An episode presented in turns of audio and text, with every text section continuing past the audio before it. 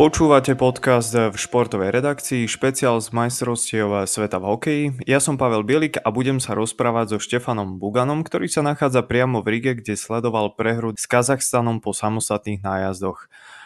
Štefan, príjemné dobré ránko. Dobré ráno. Aký to bol zápas? Zlý. Zlý, asi stal veľa nervov slovenských fanúšikov. No ale v konečnom dôsledku to bol to bol zápas, ktorý nás aj udržal v hre, pretože mnohí už určite prepočítavali tých 8 minút pred koncom, keď sme prehávali o dva góly, že ak dnes Lotyši vyhrajú nad Kazachstanom, tak máme po finále, čo by bolo, hádam, najrýchlejšie v našej histórii, čo si pamätám, taký ten presun od eh, nálady verejnosti, že sme v pohode, do preboha my sme nepostúpili. To by sa stalo asi, že zo stovky na nulu už najrychlejším spôsobom, takže vyzeralo to veľmi zle a nakoniec to dopadlo iba zle a nie veľmi zle, takže ešte stále žijeme, tak by som to povedal. Mm, no ja tú tému ešte posuniem. E, zaslúžili sme si postúpiť, prehrali sme 2-3 po samostatných nájazdoch, čiže uh, niekto, kto by povedzme nesledoval ten zápas, povedal by si, že á, veď asi to bolo vyrovnané, neviem prečo by sme mali hrať s Kazachstanom vyrovnaný hokej, ale tak ty nám teda môžeš upresniť, ako to teda bolo. No, dúfam, že zvládneme tie posledné dva zápasy a ešte potom budeme môcť povedať za ten celý turnaj, že sme si zaslúžili postúpiť, ale keď zoberiem tento zápas, tak podľa nás sme si nezaslúžili vyhrať Jedna vec je, že sme mali viac striel, možno aj viac šancí, ale za ten nejaký celkový prístup, že sme robili hlúpe fauly, nehrali sme tímovo, ako povedal aj tréner Craig Ramsey, si myslím, že sme, vyzeralo to až ako by sme podcenili ten Kazachstan, tak si viac zaslúžil vyhrať Kazachstan a nakoniec to možno, že aj spravodlivo dopadlo, že síce máme ten bod, ale oni, oni vyhrali. Asi si to zaslúžili viac vyhrať za, za ten priebeh po tých uh, samostatných nájazdoch. A ty si pred zápasom očakával mm, aký, aký typ, uh, aký typ duelu? Očakával si, že to bude takéto vyrovnané a takéto napínavé? Mne jedna predpoveď mi vyšla. Ja som povedal, že očakávam, že Slováci zasypú Kazachstan strelami a že budeme mať aspoň 40 striel, nakoniec sme ich mali 51. To vlastne vyšlo z toho, že Craig Ramsey hráčom povedal pred zápasom, že nemôžu si stále iba prihrávať a že musia byť aj trošku sebeckí len mám pocit, a musia strieľať, myslel to tak, že keď ideme napríklad 2 na 1, tak nevymýšľajme do poslednej chvíle, ale vystrelme. Ale mám pocit, že, že to zobrali zo zlej strany, že dnes boli sebecky všetci, a, ale v tom inom zmysle, že aj strieľali, síce to splnili, čo chcel Ramsey, ale nehrali dostatočne tímov, to zdôraznil aj Craig Ramsey, on vlastne prišiel na, na, do mix zóny so slovami áno a nie, Áno, ukradli sme eh, Kazachom bod, nie, nehrali sme ako tým. To boli jeho vlastne prvé slova. Takže, takže asi tak, no. Chýbalo to niečo tomu, nejaké, nejaké väčšie zanietenie, nejaká tímovosť a aj, aj sústredenosť, lebo tie fauly boli veľmi zbytočné. Áno, no, e, ten prvý otvárací gól dal Patrik Koch, on tak uh, nečakane vystrelil od modrej čiary a vtedy sme sa vlastne aj my v našom skupinovom čete tak trošku zamysleli, že, že či toto, tento gól nie je presne to, čo Craig Ramsey teda hovoril pred tým zápasom, že musíme viacej strieľať, menej prihrávať, lebo inak uh, tie góly nebudú padať. Čo myslíš? Áno, ja som presvedčený, že to tak bolo. Dokonca keby Craig Ramsey nemal k hráčom tento príhovor, že musia veľa strieľať, tak som presvedčený, že by Koch nevystrelil v tej situácii. Pretože to nebola nejaká dobrá pozícia na strelu. Ten obranca bol k nemu už blízko. Ani tá strela nebola nejaká dobrá.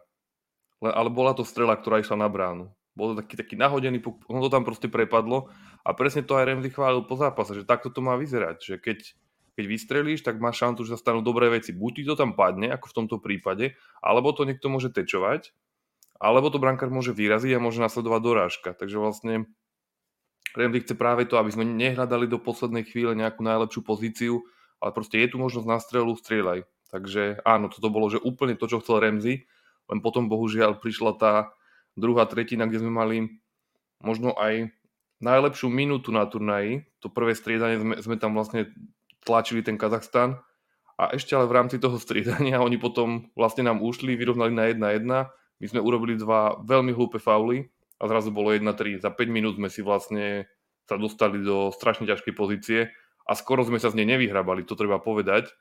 Zopakujem to, že keby sme prehrali na nulu, a teda za 0 bodov, tak myslím, že, že keby to skončilo 3-1 alebo 3-2 v tom hracom čase, tak dneska by stačilo Lotyšom poraziť Kazachstan za 3 body a my by sme boli už z Rio postup von. Takže to, to bolo strašne blízko. Nakoniec máme ten jeden bod, ktorý určite nie je dobrý, ale vďaka nemu aspoň sme sa udržali v re. Možno sa ten gól Pavla Regendu na 3-3 ukáže ako najdôležitejší gól na celom turnaji. Hej, ja sa ešte trošku vrátim, lebo po tej um, prvej tretine bol v štúdiu, bol v štúdiu na RTVS ako vždy expert Boris Valabík a ten teda hovoril, že nie je veľmi spokojný s tou našou prvou tretinou, že síce vyhrávame 1-0, ale že takýmto štýlom ako keby riskujeme, že je to riskantná hra a že na to môžeme v tom ďalšom prebehu zápasu uh, doplatiť. No a prišla tá druhá tretina, kedy za tých uh, niekoľko minút sme dostali tri góly, boli tam tie vylúčenia. No a po tej druhej tretine Robert Lantoši, náš reprezentant, dokonca hovoril o slove katastrofa, že, že takto skrátka nemôžeme hrať. Súhlasíš uh, s týmto aj ty? Že to bol, bola skrátka katastrofálna tretina? Bola, bola naozaj, to bola možno, že aj najhoršia tretina pod Remzim, alebo jedna z najhorších. Ja som sa s Lantoším vlastne rozprával aj po zápase a tam naozaj naďalej bol, bol veľmi kritický. Hovoril aj o absolútnej nepripravenosti na druhú tretinu. A keď aj už potom po nejakej sérii takých tých negatívnych odpovedí dostal takú otázku, že či vidí pozitívum aspoň v tom, že sme začali konečne strieľať a že sme nakoniec urobili ten bod, ktorý môže byť veľmi dôležitý, tak on povedal, že no, no dobre, ale tá strela, strelba neviem, či bola nejaká nebezpečná, čiže tá chcel naznačiť, že keď vystrelíš z každej pozície, ale aj z takej, ktorá ktorá nedáva zmysel, tak to možno ne, nemusí byť až také fantastické. Aj keď s tým možno, že Craig Ramsey nesúhlasil, on je vlastne za to, aby sa strieľalo naozaj. Keď je šanca na strelu, strieľajme. No ale to ďalšie vyjadrenie bolo, že mali sme zobrať 3 body a bodka a nie sa tu teraz tešiť z jedného bodu. Takže takisto aj Pavel Regenda povedal, že mala to byť povinná jazda a išiel do kritiky aj, se, aj sám seba, že nemôžeme robiť také hlúpe fauly, ako som spravil ja, povedal. Takže on bol vlastne jeden z tých hráčov, ktorí sa nechali vylúčiť zbytočne, pretože tam ten problém bol, že tie fauly neprichádzali, keď nás Kazachstan tlačil a že sa bránime a urobíme faul, ale my, my sme v útočnom pásme Lantoši aj povedal, že my sme v útočnom pásme, aby sme dávali góly a my sa necháme vylúčiť v tom útočnom pásme. Takže, takže dá sa rozumieť tomu, že prečo bol ten Lantoši taký nahnevaný a je to, ja by som aj povedal, taká správna emocia, pretože keby sme po takom výkone boli všetci spokojní, že máme ten bodík, tak by asi nebolo niečo v poriadku v tom týme. Oni musia byť nahnevaní, musia si niečo povedať teraz medzi sebou a nastúpiť úplne inak do toho a, a byť koncentrovaný, nenechávať sa vylúčovať. Nakoniec sme najtrestanejší tým na turnaji a mali by sme tu prestať zvaľovať na rozhodcov a pozrieť sa na seba, že aké fauly robíme podľa mňa. No, ja určite nie som jediný v našej športovej redakcii, kto e, by rád počul nejaké slova po zápase aj od Richarda Pánika, nášho strelca gólu, ktorý už teda v reprezentácii nejaký ten rok je, ale veľmi nevidieť tie rozhovory s ním. Ty si ho skúšal osloviť v mixzone? Uh, vieš čo, ono je vlastne taká známa vec, medzi novinármi, že Richard Pánik nehovorí so slovenskými novinármi, ale skúšajú to kolegovia raz za čas, nakoniec treba to skúsiť. Ja, ja som si povedal, že keď viem, že sa nám iba pozrie a prejde okolo, že nejak mi to za to nestojí, alebo ako to povedať, ale myslím si, že je správne, že sa o to nejakým spôsobom pokúšajú. Kolegovia videl som dvakrát, že to skúsili, dvakrát ich iba akože vlastne obišiel, aj teraz som dal dôležitý gól na 2-3, dostal otázku, že Richard, mohli by sme spraviť krátky rozhovor a iba proste keď počul Slovenčinu, tak išiel preč. Videl som ho poskytnúť jeden rozhovor a to bolo ale, neviem, či to bol český kolega alebo anglický kolega, ale tak tým rozhovor dal, tam je úplne jasné, že tento jeho nejaký bojkot médií patrí, zaplatí iba na slovenské médiá a môžem možno, že aj vlastne vysvetliť, že čo sa tam stalo som sa vlastne o tom aj bavil aj s tými ďalšími kolegami, aby som, či si to pamätám úplne presne a či to je naozaj tak, ako si myslím, tak potvrdili mi, že je to tak. No a ona bola taká situácia v apríli roku 2018, čiže trvá to už 5 rokov, keď, keď sa stalo, že, že Richarda Pánika zatkla policia, pretože mal byť opitý a odmietal opustiť podnik. A Túto informáciu priniesl, priniesli zámorské médiá. Tam vlastne aj taká fotka Richarda Paňka, dá, dá sa to proste dohľadať. No a slovenské médiá vlastne ani nemali, že nejaký, že, že by oni boli pôvodcami tej informácie, ale proste zdieľali túto informáciu. Možno bol niekde v bulvári alebo niekde nejaký prestrelný titulok alebo niečo, neviem, proste nie, niečoho na tom toho pánika nahnevalo a spravil takú zvláštnu vec, že, že nejaký plošný zákaz. Tak nie, nie, že by si... Stáva sa, že niekto odmietne hovoriť s nejakým médium, lebo má s ním zlé skúsenosti napríklad. Tiež nie je akože optimálne, pretože mal by, mal by vlastne informovať tých svojich fanúšikov, vlastne cez médiá s nimi komunikuje. To nie je nejaký súboj, že novinári versus hráči. No ale on proste uplatnil, že v slovenských médiách napísali o mne toto, tak si povedal, že už nikdy nebude hovoriť so slovenskými médiami. Akože možno lepšie by to vysvetlil on, že prečo sa nerozpráva s médiami, ale keďže sa s nimi nerozpráva, tak to nemá kde vysvetliť, dá sa povedať. Ale Richarda Pánika počuť určite nebudete až do konca turnaja v žiadnom slovenskom médiu, pretože takto sa rozhodol a dodržiava to už vlastne 5 rokov. Poďme ku Craigovi Remzim, pre ktorého to bol špeciálny zápas. Tak e, povedz nám, čím bol tento zápas špeciálny, okrem toho, že sme teda prehrali s Kazachstanom. Áno, no bol to jeho 123. zápas na lavičke slovenskej reprezentácie a tým prekonal uh, Juliusa Šuplera, alebo ako hovoria Lotyši Juliusa Šuplersa, keďže tu všade mhm. pridávajú tie SK a tak toho nájdete na lotyšskej Wikipedii napríklad. Takže momentálne je Craig Ramsey trénerom, ktorý odtrénoval najviac zápasov za slovenskú reprezentáciu úplne ten zápas nebol taký, ako by si predstavoval. Aj on povedal, že, že hráči mu to určite nechceli pokaziť, ale tak to vyšlo, že, že trošku to pokazilo dojem z toho rekordu, že sme vlastne prehrali s Kazachstanom. Hej, um, všetky tri góly nám dali hráči, ktorí hrajú v Rusku, či už v KHL, teda v tej najvyššej ruskej súťaži, alebo v VHL, čo je druhá najvyššia ruská súťaž. Um, čo budeme teraz hovoriť na ten argument, že sme takéto zápasy mohli zvládnuť oveľa lepšie, keby sme zavolali našich hráčov z KHL? No, ja veľmi dúfam, že tá debata sa nebude uberať týmto smerom a že sa nebudeme na to, na to vyhovárať a mne to celé príde ako taká veľmi nejaká falošná dilema, lebo keď sa pozrieme, ako sa Kazachstan tam tých hráčov má OK, ale neviem, či sa chceme porovnávať s Kazachstanom v čomkoľvek inom, v kvalite demokracie a v iných veciach. Porovnajme sa napríklad s Lotyšmi, ktorí mali vlastne v KHL tiež svoj tým Dynamo Riga, ten proste odišiel a nemaj, majú dvoch hráčov v KHL a tí, tí dostali úplne obrovskú kritiku v krajine, nikomu nechýbajú v reprezentácii a mali predtým ešte jedného hráča, ktorý tam chcel ísť do, do KHL. Som sa rozprával o tom s jedným lotišským novinárom. A keď sa zistilo, že chce ísť do KHL, že schytal takú kritiku, že ten hráč si to vlastne rozmyslel, celú zmluvu zrušil a potom začal hovoriť, že on tam vlastne ani nechcel ísť.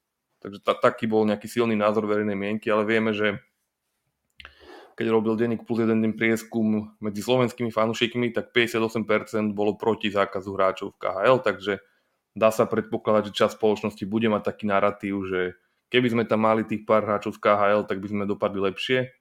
Ale to je opäť taká, taká zvláštna argumentácia, pretože neviem, či Kanada sa po každom zápase stiažuje, že my keby sme tu mali Crosbyho, viem, že je to trošku, trošku iný kontext, ale proste na tých majstrovstvách nehrajú najsilnejšie týmy, to nie je svetový pohár, takže pozerajme sa na tie týmy, ktoré tu máme a porovnávajme si ich medzi sebou.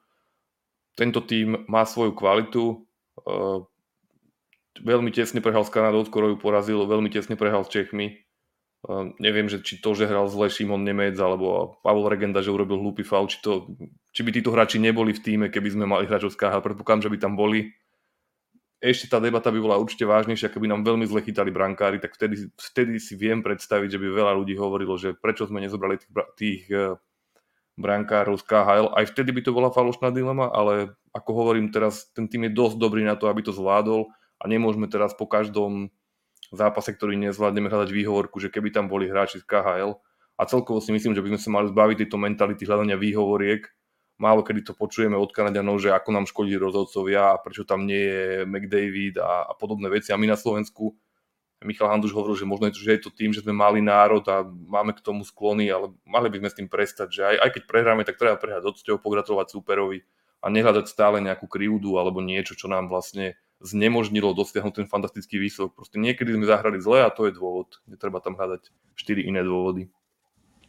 Hej, k tým výhovorkám sa ešte na chvíľku zastavíme. Ja som sa chcel ale však ešte spýtať, lebo ty si bol priamo v Rige na štadióne na zápase. Um, aká tam bola atmosféra? Boli tam aj nejaké, nejaké či už, ja neviem, buď proruské alebo proukrajinské symboly. Um, bolo tam badať niečo takéto?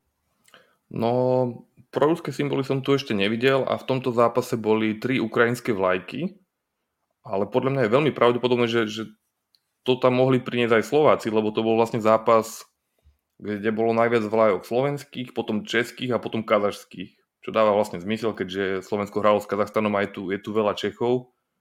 Lotyšov tento zápas práve veľmi nezaujímal, čiže oni keby chceli vyjadriť svoj postoj, tak vlastne budú mať tú šancu dnes, dnes proti Kazachstanu a aj v tých minulých zápasoch mohli to urobiť ale nemám pocit, že by na hokej sa toto nejako veľmi riešilo, ale keď sa človek prejde po meste, tak tie ukrajinské vlajky sú všade. Oni majú aj na, na MHD, keď iba ideš električkou, tak na každých dverách majú ukrajinskú vlajku, čiže ono to tu je, že tá podpora je viditeľná úplne na každom kroku. Ale aby, že by to bola nejaká téma majstrovstiev, to nemôžem povedať. Ani sa nepískalo na slovinského hráča z KHL, ani na Kazacho sa tu nejako, nejako nebučí. Je to celé v takej nejakej priateľskej atmosfére, ale zrejme pár jednotlivcov chcelo vyjadriť ten postoj proukrajinský a možno, možno vyjadriť sa proti tým hráčom z KHL, ktorí sú v kazašskom týme, tak preto tam teraz tie tri ukrajinské vlajky boli. No a teraz poďme naspäť eh, k tým výhovorkám, lebo mm, rozhodcov na majstrovstvách sveta už kritizoval aj tréner Craig Ramsey, takisto Miroslav Šatan, myslím, že to bolo v nedeľu. Faktom však, Štefan, je, že my sme najtrestanejším týmom na celom turnaji a ukázalo sa to aj v tomto zápase proti Kazachstanu, predovšetkým eh, v tej druhej tretine. Um, či, o čom to teda celé je? Prečo sme takí trestaní? Kde, kde je podľa teba problém? Alebo skúsim ešte posunúť tú otázku. Hovoril ti na to niekto niečo do médií? No hráči opakovali hlavne to, že musia prestať robiť hlúpe fauly, tak to bolo celkom sympatické. Craig Ramsey bol opäť trošku taký, že áno, povedal, že on hráčom každý deň hovorí, nech, nech nefaulujú, ale že má pocit, že s tým musí prestať, lebo aké by to malo opačný efekt a hneď chceli niekoho sfaulovať, to trošku hovoril tak sarkasticky. Ale opäť to bolo aj o tom, že my máme vždy prvé 3-4 vylúčenia, ešte sa nestalo, aby sme mali viac presilových hier ako, ako oslabení, takže opäť som v tom cítil tie náznaky nejakej kritiky rozhodcov. Hráči k tomu neskozávali, tí, tí boli kriticky na seba, Pavel Regenda konkrétne na seba, Lantoši možno na ďalších spoluhráčov, ale nemenoval, ale ako, ako tým, že nemôžu robiť toľko faulov. Takže ja by som k tomu ešte povedal, že možno aj ten fanúšik a niekedy aj, aj tí tréneri majú taký pocit, že tie presilovky by mali byť 50 na 50. Že malo by to byť, že každý tým dostane rovnaký počet presilovek, nech je to fér. Lenže treba povedať, že tie fauly niekto musí urobiť.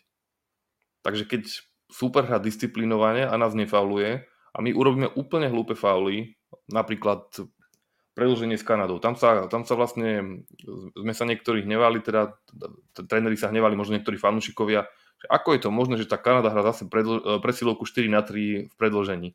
No keď náš hráč trafí vlastne do tváre, uh, to bol celý William Čachu, že keď trafí do tváre kanadského hráča, tak rozhodca nemá akože veľmi na výber.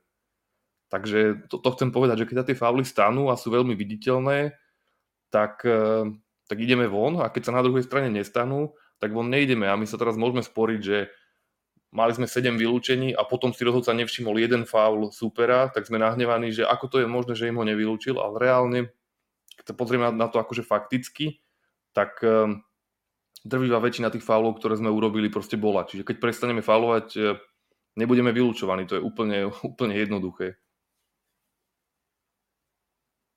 Áno, no my sme sa po zápase e, pýtali práve na túto tému, že sme teda najtrestanejší tým na turnaji Michala Hanzuša, Milana Bartoviča. No a Hanzuš, citujem, povedal, v prvom rade treba povedať, e, že dva útočné fauly boli v úvode druhej tretiny úplne zbytočné.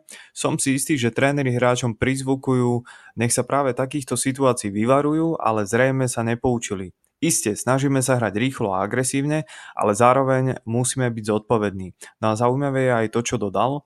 Zrejme sme sa však v niektorých okamihoch snažili až príliš a v niektorých situáciách hráči namiesto korčuľovania chcú vypichnúť puk hokejkou. Takéto okamihy sa nám potom vypomcia. Súhlasíš s ním?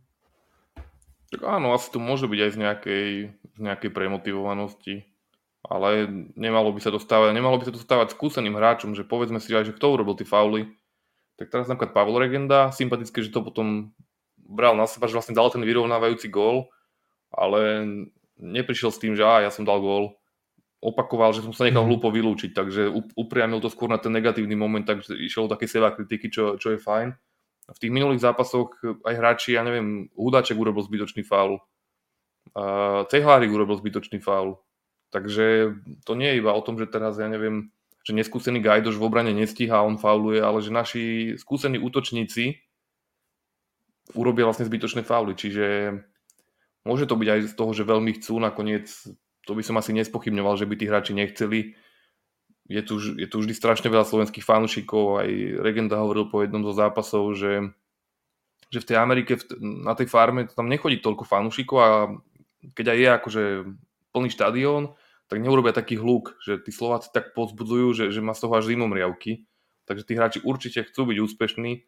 Nakoniec keby nechceli, tak by ani neboli na tých majstrovstvách a možno by niekde už dovolenkovali. Takže oni sa akože snažia a niektoré tí fauly môžu vychádzať aj z tej premotivovanosti, ale všetko to musí byť nejaké proste rozumné, nemôže to byť to je presne to, že tie fauly sú, sú často nelogické proste úplne niečo iné je, keď, e, keď zastavíte supera vlastne v obranej zóne a keď, keď robíte fauly v útočnej tretine, tak to je akože neakceptovateľné. Môže zastať jeden, ale nie, že ich robíme toľko. Mm-hmm. Zaujímavý postreh mal aj Bartovič. A ten zase povedal, že presilovky nás ubíjajú a že chalani v nich e, často strácajú sily. No a tí, ktorí v oslabeniach nehrajú, zase ľahko vypadnú z tempa. Čiže aj to je zaujímavý argument, prečo prečo by sme sa mali menej nechať no. vylúčovať. Dobre, a, áno, ak hovor... som vlastne dobre rozumel, lebo trošku to zmetočne vyznelo, že presilovky v zmysle presilovky súpera, čiže naše oslabenie, mm-hmm. tak, tak, tak toto mm-hmm. myslel, aby to dávalo logiku. A, a to aj hovoril Lantoši, že to je strašne aj náročné pre tých hráčov, čo hrajú tie oslabenia. Oni sú strašne unavení a potom oni musia pokračovať v zápase v tých svojich formáciách a aj to nám uberá síly a možno nám potom chýba energia, že, že máme pocit, že sme boli možno aj proti tým Švajčiarom málo energickí. A aj včera napriek tomu množstvu strel, sme možno ne, nemali až taký drive, takže môže to byť aj tým, že naozaj sa vyšťavíme v tých oslabeniach a potom, potom chýbajú síly na, na útočenie. Šimon Nemec urobil eh, v tomto zápase viacero chýb um, a mne ako lajkovi sa zdá, že mu zatiaľ tento turnaj veľmi nevychádza. Um, prečo mám ten pocit? A je to správny pocit? Hra Šimon Nemec naozaj zatiaľ nevýrazne? No v tomto zápase naozaj zle. Podľa mňa bol jeden z našich, našich najhorších hráčov, takže tie zápasy predtým, tak vlastne pôsobil aj, aj gól proti, proti Kanade, ale potom ten jeho výkon vlastne e, dá sa povedať, že sa zlepšil a tam to bolo v poriadku. So Švajčiarskom tam to bolo také celé celé nejaké frustrujúce, mu sa hralo zle, keď musel stále brániť, takže tam tiež sme nemali nejaký, ale akože nebol to tiež skvelý výkon, tiež to bolo, že maximálne priemerné. No a teraz hral vyloženie zle a Craig Ramsey aj vysvetlil, že prečo hral zle. Um, že Craig Ramsey dokonca si zobral Nemca s kňačkom pred zápasom a hovoril im, že aký je rozdiel medzi skvelým a dobrým hráčom. To bolo inak veľmi pekné vysvetlenie. On povedal, že ten naozaj skvelý hráč, on za zápas, keď má 40 situácií, tak on urobí 40 dobrých riešení, nie 40 skvelých riešení. Pretože to sa ani nedá urobiť 40 skvelých riešení. Ty musíš byť ten spolahlivý hráč, ktorý sa 40 krát rozhodne dobre a potom príde jeden moment a ty tam môžeš ukázať tú svoju nejakú genialitu, výnimočnosť, dať da tú mimoriadnú prihrávku. Ale keď si ty myslíš, že v každej akcii ty urobíš niečo veľmi mimoriadné, tak to dopadne tak, že robíš chyby. Či už skúšaš zbytočné riskantné prihrávky, alebo si chceš obísť dvoch, troch hráčov, Remzi ho veľmi hnevalo aj povedal, že niektorí naši hráči, že chceli uniesť celý svet na svojich pleciach, tým vlastne myslel Nemca s kňažkom a že chceli prejsť od vlastnej brány až k superovej. A povedal, zdôrazňoval, že toto nie je tímové, že musíš aj veriť tým svojim spoluhráčom. Keď je lepším riešením nejaká iba jednoduchá prihrávka, tak treba spraviť tú jednoduchú prihrávku a že žiadny skvelý hráč sa nesnaží urobiť skvelú vec v každej situácii, pretože by tým iba dostal do problémov. Zároveň ale zdôraznil, to by som mal rád možno zdôraznil aj ja, že Šimon Nemec má 19 rokov a je docela vlastne súčasťou nejakého jeho rastu, nejakého procesu učenia. A mne sa vlastne aj páčilo, že na to, že ich vlastne dosť kritizoval po zápase, tak keď sa začalo predlženie 3 na 3, tak prvý obranca, ktorý tam vlastne bol, tak bol Šimon, teda bol Kňažko. A na tú druhé strane, myslím, ak sa nemýlim, prišiel už Šimon Nemec, čiže možno iný tréner by si povedal, veľa skúšajú, robia chyby, nie som s nimi spokojný, tak ich nedám na predlženie a Remzi im stále dôveroval, stále ich veľmi nasadzoval. Samozrejme argumentom je aj to, že tá konkurencia v obrane nie je taká veľká, čiže keď ich nedáš hrať, tak až tak strašne veľmi nemáš koho dať hrať, takže úplne ani by to nebolo asi možné ich, ich, ich posadiť, ale to chcem povedať, že, že nebolo vidieť, že by im pres, prestal veriť. On si uvedomuje, že tie chyby aj musia robiť, len asi bude mať s nimi ďalší, ďalšiu debatu, pretože presne to, čo im povedal pred zápasom, že nerobte priveľa, hrajte jednoduchšie, OK, je jednoduchá hra, keď ho budete hrať jednoducho, tak sa vám bude dariť, keď budete vymýšľať a robiť strašne veľa, tak budete v problémoch. A oni keby urobili úplne presný opak, že to na seba chceli stále zobrať. A nebolo to treba. Podobne o tom rozprával v tom našom spomínanom paneli uh, aj Michal Hanzuš. Ten povedal, citujem, zdá sa mi, že by sa mal Šimon Nemec upokojiť, respektíve trochu upokojiť a hrať jednoduchšie.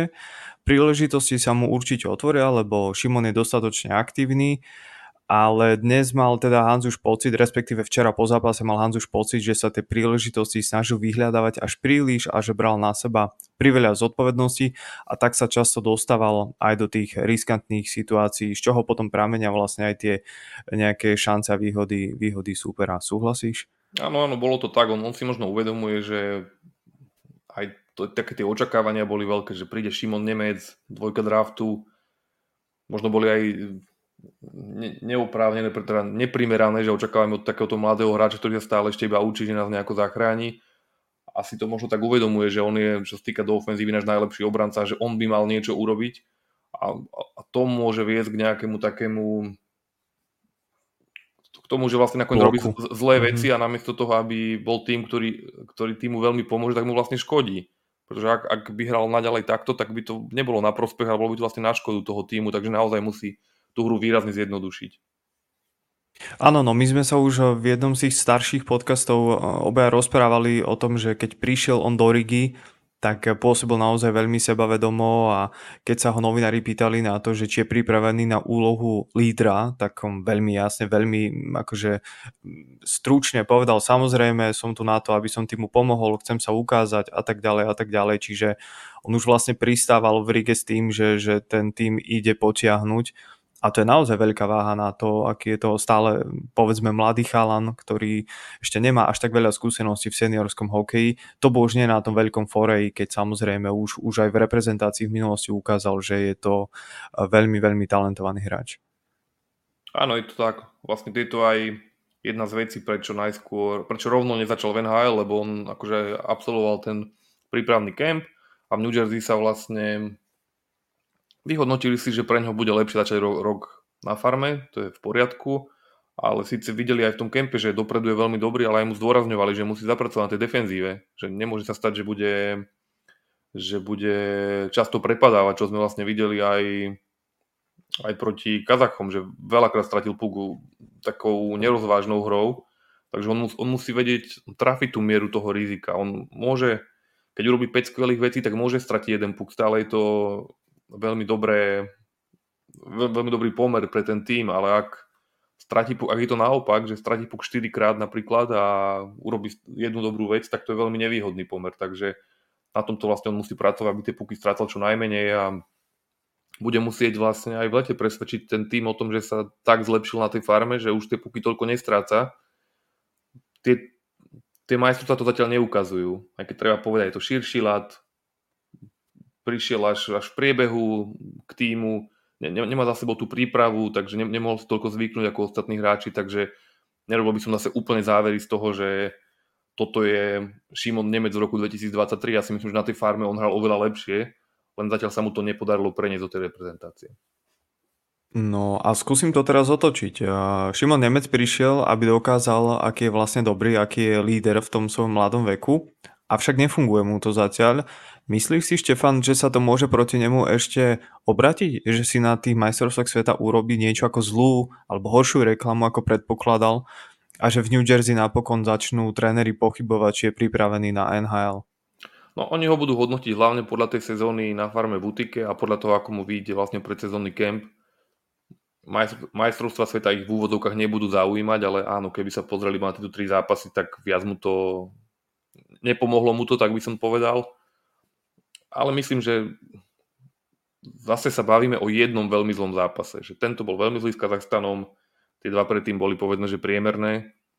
A keď sa to tak zle je dohromady, tak možno máme pocit, že celý turnaj je zlý, ale to sa môže otočiť už, už proti Slovinsku, keď podá, začne hrať jednoduchšie, urobí jednu, dve skvelé veci, to, čo chce vlastne Remzi od neho, nechce, že si počká na tie skvelé veci, ale nebude na silu v každej situácii hľadať, že čo geniálne by som urobil, tak ten turnaj ešte môžeme úplne inak hodnotiť. Môže odohrať dva výborné zápasy, môžeme sa dostať do štvrťfinále a tam sa to môže... Ako Slavkovský povedal, ja som včera som si pustil citronádu kvôli tomu, že tam, že tam bol Slavkovský s Mešarom a povedal, že až vo štvrťfinále sa začína turnaj čo je veľmi, veľmi pekné nastavenie. A ja si myslím, že aj Šimon Nemec má podobné, pretože on hovorí, ako chce poraziť Kanadu napríklad. A to mi zase pripomína iný výrok, čo vlastne Peter Šťastný mi povedal, keď som robil veci do knižky o našom titule majstrov sveta, tak on povedal, že my môžeme byť aj znovu majstrami sveta, ale musíme tam ísť s tým nastavením, že chceme niečo dosiahnuť.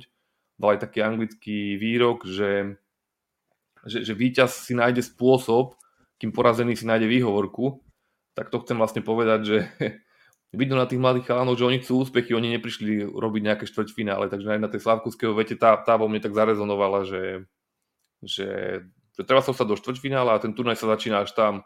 Takže aj ten Šimon Nemec, ak sa dostaneme do toho štvrťfinále, čo momentálne asi budú fanúšikovia dosť skeptickí, aj po tom výkone, aj, aj pri tej situácii, kde to nie je už iba v našich rukách, ale keby sa nám to podarilo, tak tam ešte môžeme vidieť toho najlepšieho Šimona Nemca. Nakoniec už bude mať za sebou aj viac zápasov, takže po, počkaj, tak by som povedal, že počkajme si na celkové hodnotenie Šimona Nemca až po turnaji, keď už uvidíme celú tú zápasovú vzorku. Áno, no poďme k príjemnejším veciam, aj keď stále zostaneme pri Šimonovi Nemcovi, Štefan, lebo ty si sa um, ešte skôr zhováral s legendou Arizony Shaneom Do- Doanom, Dounom, dobre to vysvetľujem, Dounom. vyslovujem, Dounom. No a on ti povedal, že Nemec je elitný obranca, na ktorého sa výborne pozerá a že dokonca mu pripomína kanadského obrancu Drewa Dotyho.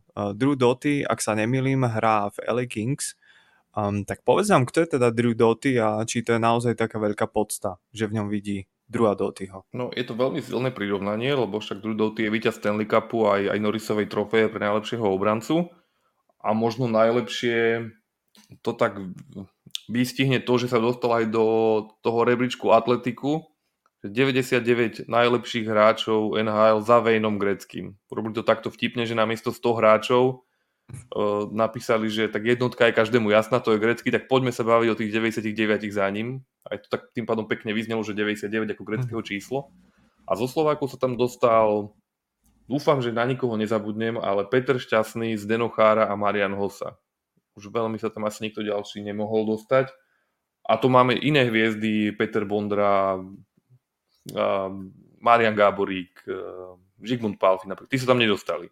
Drew Doughty sa tam mm-hmm. dostal on tam je na 73. mieste, tak možno tým, že obrancovia nie vždy majú takú pozornosť ako tí útočníci, tak niekedy niektoré mená až tak nemusia rezonovať u takého laickejšieho čitateľa. Drew, Drew Doty je úplná superhviezda, aj neviem, či naďalej nie je druhý najlepšie platený obranca v celej lige, takže to prirovnanie bolo veľmi silné, no a prirovnali ich preto, že oni hrajú tak podobne aj Doty, známy tým, že robí, robí také tie prienikové, skvelé, skvelé prihrávky vlastne ako Šimon Nemec.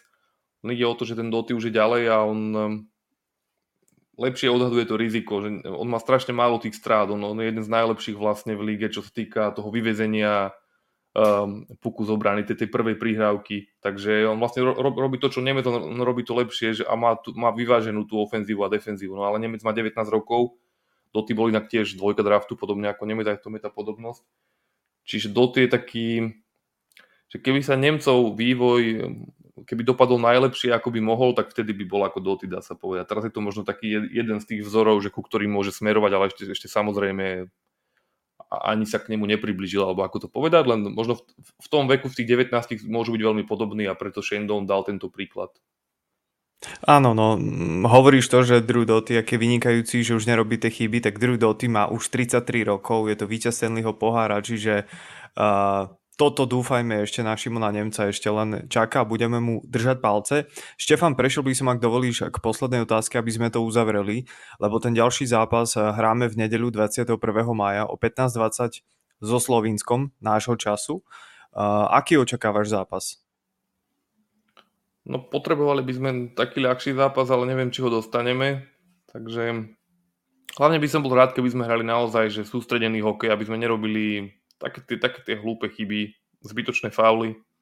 Takže ako predtým Remzi povedal, že strieľajte a strieľali, tak teraz povie nefaulujte a verím, že nebudeme veľa faulovať. Snad nezabudneme na nejakú ďalšiu zo základných vecí popri tom, takže snad budeme opäť veľa strieľať, nebudeme faulovať a sa ukáže, že máme tú vyššiu kvalitu ako Slovinci.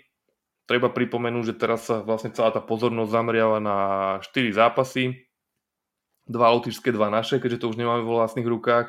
Lotyši vlastne už dnes v sobotu hrajú s Kazachstanom. Tam by nám veľmi pomohlo, keby Lotyši nevyhrali za 3 body, keby nejaké body stratili, takže dneska všetci fandíme Kazachstanu na rozdiel včerajška.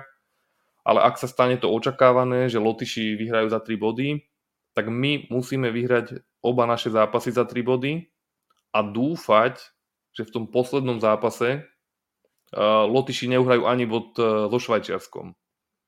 To sa nám môže zdať veľmi pravdepodobné, keďže Švajčiari hrajú výborne na turnaji, lenže netreba zabudnúť, že Švajčiari môžu byť v situácii, keď im o nič nepôjde. Môžu mať už istý, postup už istý mať budú určite, ale môžu mať aj isté prvé miesto, ak dneska porazím Kanadu.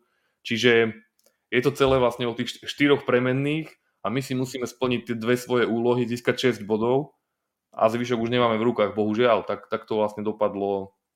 Do tejto pozície sme sa dostali sami a teraz opäť postupové kalkulačky každý deň a vlastne v každej minúte budú, budú veľmi, veľmi aktívne v každej slovenskej rodine asi. Počúvali ste veľmi precízne postupové kalkulačky Štefana Bukana. Som rád, že som ťa takto, takto pobavil na, na sobotu ráno. Dobre, e, počúvali ste podcast v športovej redakcii. Ja som Pavel Bielík a rozprával som sa so Štefanom Bukanom. Štefan, ahoj a ďakujem. Ahoj, ahoj, ďakujem.